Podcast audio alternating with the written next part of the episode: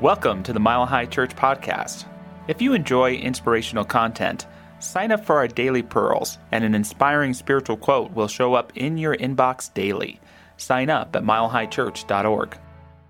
You know, one of the things I love most about the ideals of our country is that we honor the sacredness of the individual.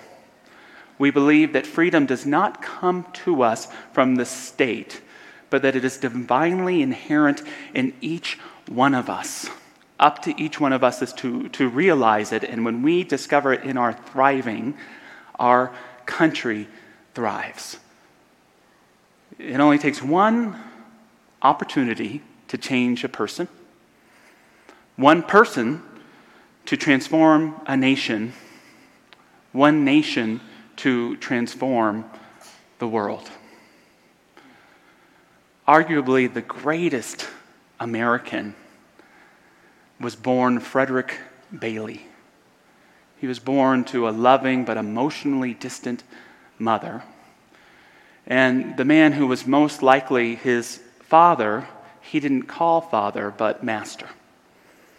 And Mr. Bailey must have had some compassion for his son because when he was 10 years old, he sent him to Baltimore, Maryland, to be a play companion of a family associate, the Auld family.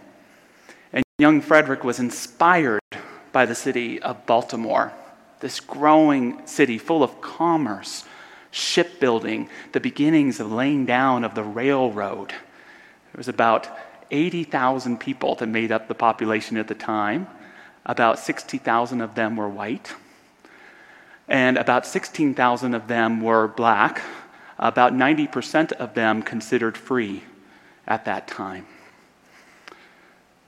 When Frederick was 10 years old, uh, the, the mother of the house was reading aloud uh, the book of Job, ironically, a book about um, the suffering of human beings and trying to explain that in light of the existence of God. And he, and he asked Mrs. Auld to teach him to read. And she did. And he continued to learn and to realize and to cultivate the genius of who he would become. When Mr. Auld heard about this several months later, he scolded his wife. The worst thing that you can do for a slave is teach him to read. Soon he will no longer want to do work. Next, he'll want to learn to write. Frederick would reflect later that it was the first anti slavery speech he ever heard. And he would dedicate his genius first to realizing and getting his legal freedom, but then he would go even beyond that because he knew that personal freedom isn't enough, that real freedom is only when we dedicate ourselves to the freedom of those around us. And for over 50 years, this man who would become Frederick Douglass would unarguably become our greatest orator and would speak to audiences throughout the country. And you know how our countries, like Jefferson had said, always like 51 to 49?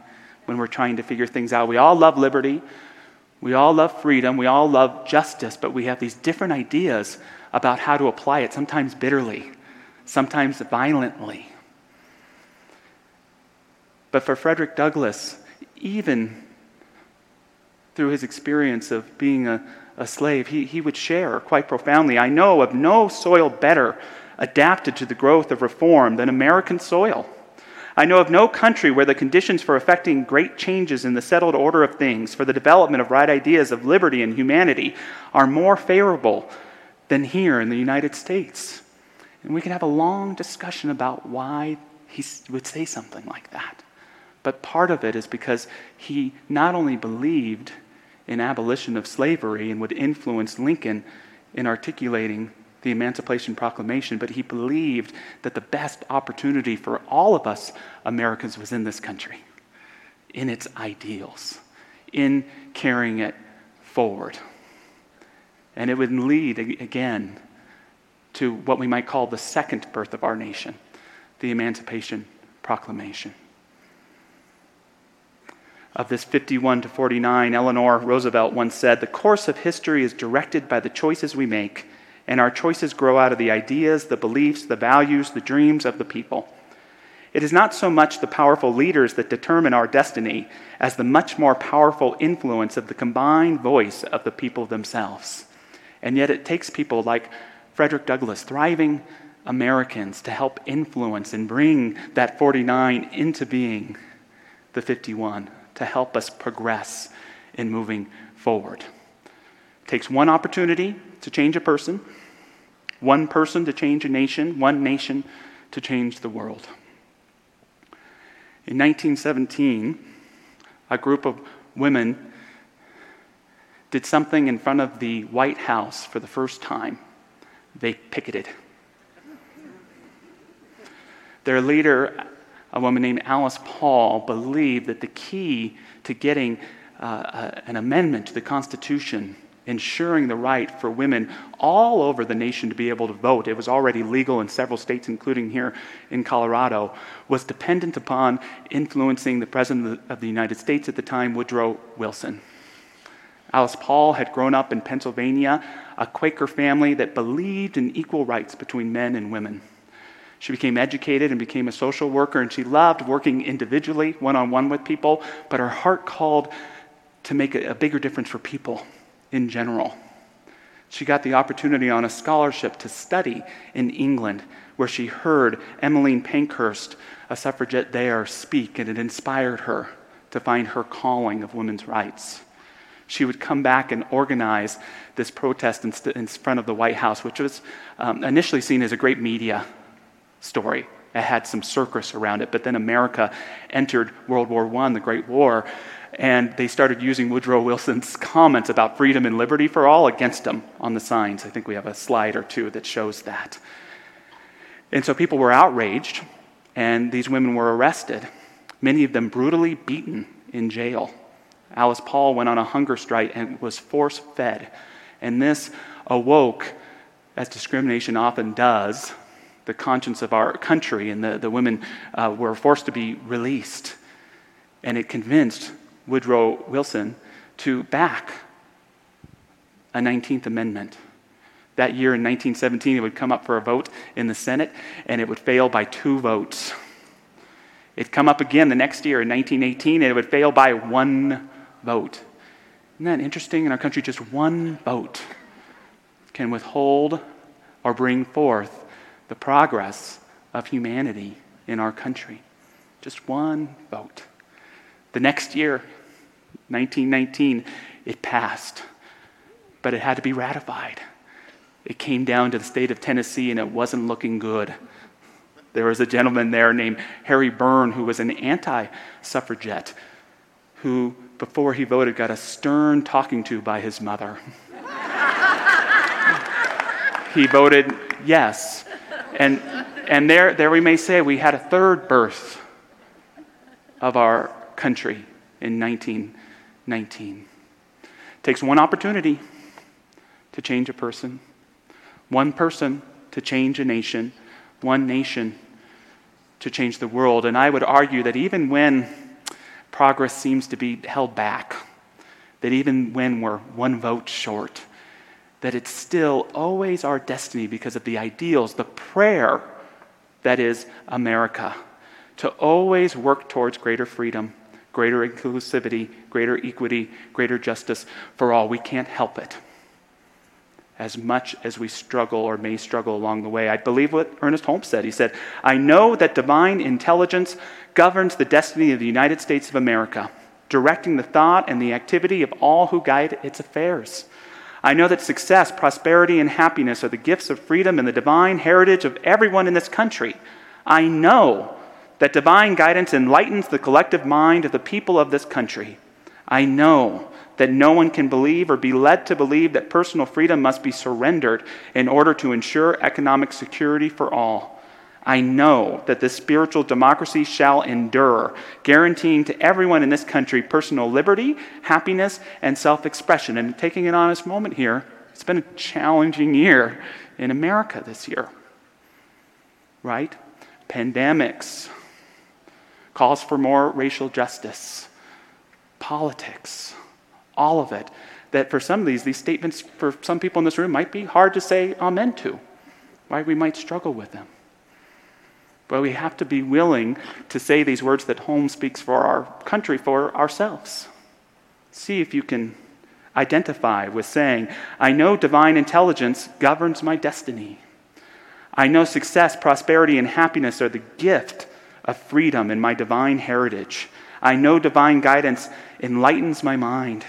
I know my freedom need not be surrendered for anything.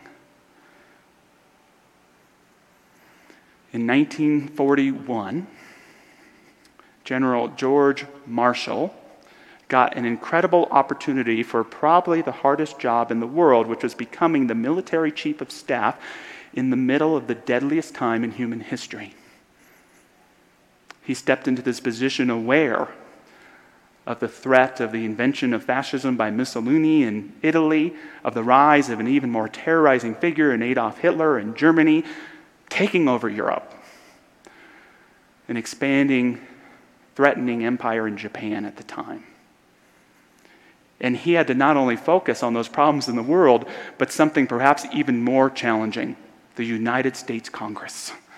Moving forward, a bitterly divided Congress towards doing what was best for the country. He knew that he had to convince these individuals to vote to extend the duty of over 600,000 troops who were completing their terms in the military, and even beyond that, National Guard service people.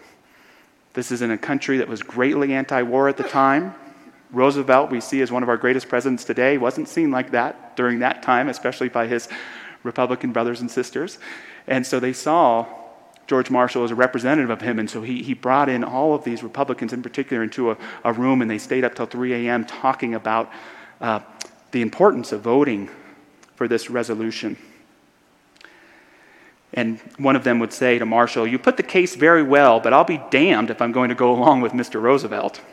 Marshall replied, You are going to let plain hatred of personality dictate to you something that you realize is very harmful to the country. Does that sound familiar? the Senate would vote to pass the resolution. These were brave senators knowing that it was uh, coming up on an election year and they, they probably wouldn't get reelected. They didn't know what would happen in the Congress. It was a chaotic day. Even Sam Rayburn, the Speaker of the House, had no idea what was going to happen. It was a chaotic day. Um, there were anti war protesters all over the place, weeping mothers, angry Democrats and Republicans yelling, vote yes, vote no, uh, all, all mixed in together. And the vote came through, and Rayburn saw it on a little piece of paper 203 to 202. A gentleman uh, by the name of Dewey Jackson Short, part of the committee to keep America out of the war, meant to call for a reconsideration, which would mean they would vote over again. Again, he accidentally called for a recapitulation of the vote. Rayburn, knowing the rules, was able to make it final one vote. And I will be a little over dramatic here. One vote perhaps changed the course of history for the entire world in that very moment. Only takes one opportunity to change a person. Only takes one person to change a nation. It only takes one nation to change the world. I would argue, although there were challenges that we could have long discussions about along the way, that through that experience, when America was attacked on December 7th, 1941, at least we had something. We didn't have the army we needed. And those brave men and women helped America be a bastion for freedom in the world, a beacon for a greater way of living that people still strive for, and hopefully will we still strive to be as a country for others today. And I just want to take a moment to honor and recognize all of our veterans in the room. Are you here? Would you please identify yourself? Thank you for your service to our country.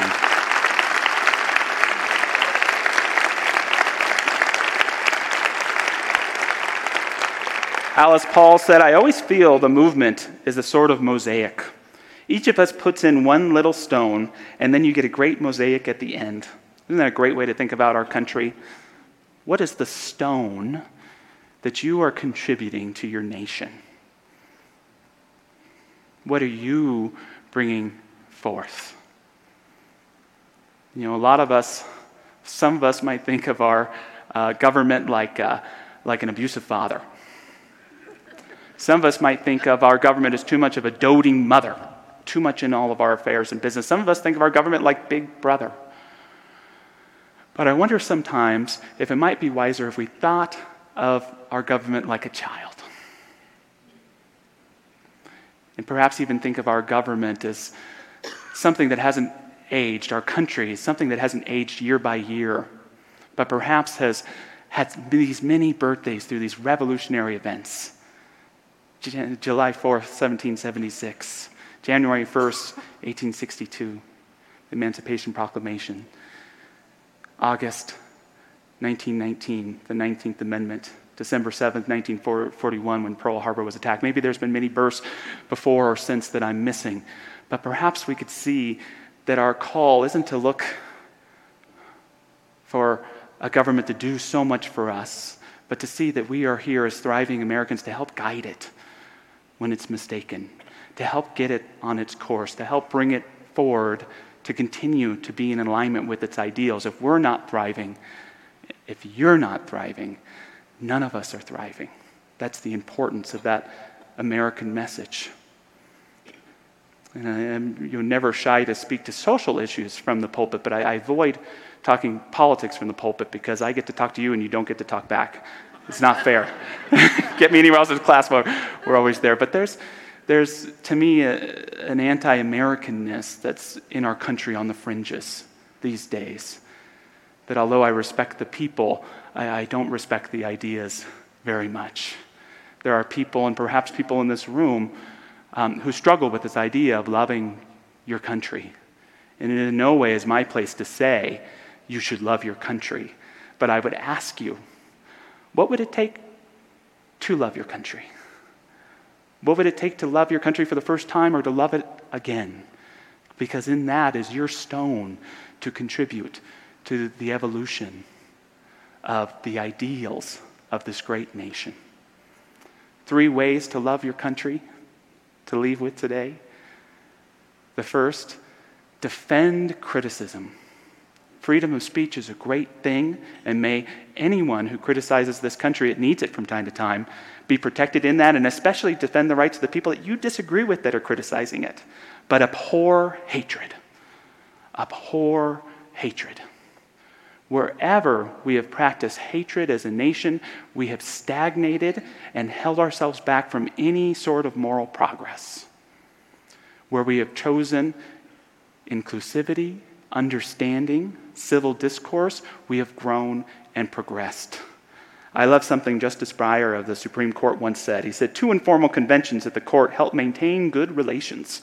First unwritten rule is that nobody speaks twice until everybody speaks once at the conference. Great rule. Everybody feels they're treated fairly.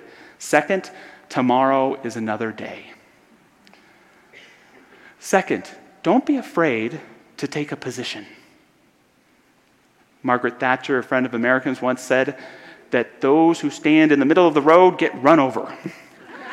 she wasn't saying don't be a, a, a, centrist. I consider myself a centrist. She was saying on the issues of the day, don't be afraid to take a position, learn about history, research the possible options. Let us not just rush to the sensational headline that sounds good. Study and take that position and use the spirit of our, our teaching of staying open at the top and listening to other people's great, greater ideas. We're faced with so many challenges today around guns, around health care, around racial justice, around political divisiveness. Take your position and begin, begin to be a part of moving us forward instead of keeping us stagnant. And lastly, so important to remember that as much as we treasure personal freedom, real freedom is dedicating ourselves to a power greater than we are to seek to play a part in greater freedom for all. I one of my favorite things that Ernest Holmes said because it's kind of funny, but it's so true. He said, Our thinking doesn't change reality at all. Some people think it does, but it never flattened the world when they thought it was flat. It only flattened their experience on a round one. When someone knew it was round, he could navigate it. Don't be a flat earther about your country. Don't be a flat earther about your place in your country. Know that when we see the roundness of the vision for our country, that it's designed to be a spiritual expression of a beacon for light to all, to realize freedom within themselves, freedom for those around them, freedom for people not just here who are citizens of the United States, but all over the world. We are embracing a vision for a greater humankind. Do we screw up and fall down along the way? Yes.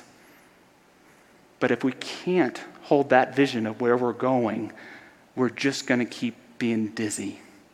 We're just going to keep feeling stagnant. When we can remember and come together in this grand vision, we can move forward. The work is difficult, it's painful, it's challenging, and yet there's nothing more rewarding or life affirming in the world than being a part of this one vision that we share together of creating lives of freedom for you and for me and for all. So, moving into prayer this morning, I'm so excited today to invite all of our practitioners in the room who choose to stand and rise with me for this prayer. And for the first time in a long time, our practitioners are going to be available in front of the stage this morning for affirmative prayer. So grateful for them and their consciousness.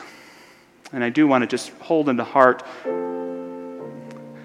a longtime congregant named Shirley Wiley, who recently made her transition and made so many contributions to this church. We're celebrating her life on Tuesday. And just in this sanctuary of consciousness, in this divine knowing, in this divine guidance, may all who choose to join me let us say a prayer for freedom, a prayer for justice a prayer, a prayer for equality, a prayer for the genius that has been brought forth through so many great Americans that calls us to not only thrive ourselves, but to be a thriving presence for others. Frederick Douglass knew this freedom. Alice Paul knew this freedom. George Marshall knew this freedom. May each of us choose to know and embody this freedom today and know that by living in accordance with our highest vision, not only of ourselves, but for our country, we can be a presence for the magnificent unfolding of those divine qualities that bring you and I into being, into this human form, into this way of becoming. We celebrate that divine life in all, knowing it heals, it reveals, it inspires, it listens deeply and it carries the echo of heroes and heroines past. That legacy of freedom that finds its next page in its chapter through you, your knowing, your understanding, and your willingness to continue to move forward. We give thanks for this and we let it be. And so it is.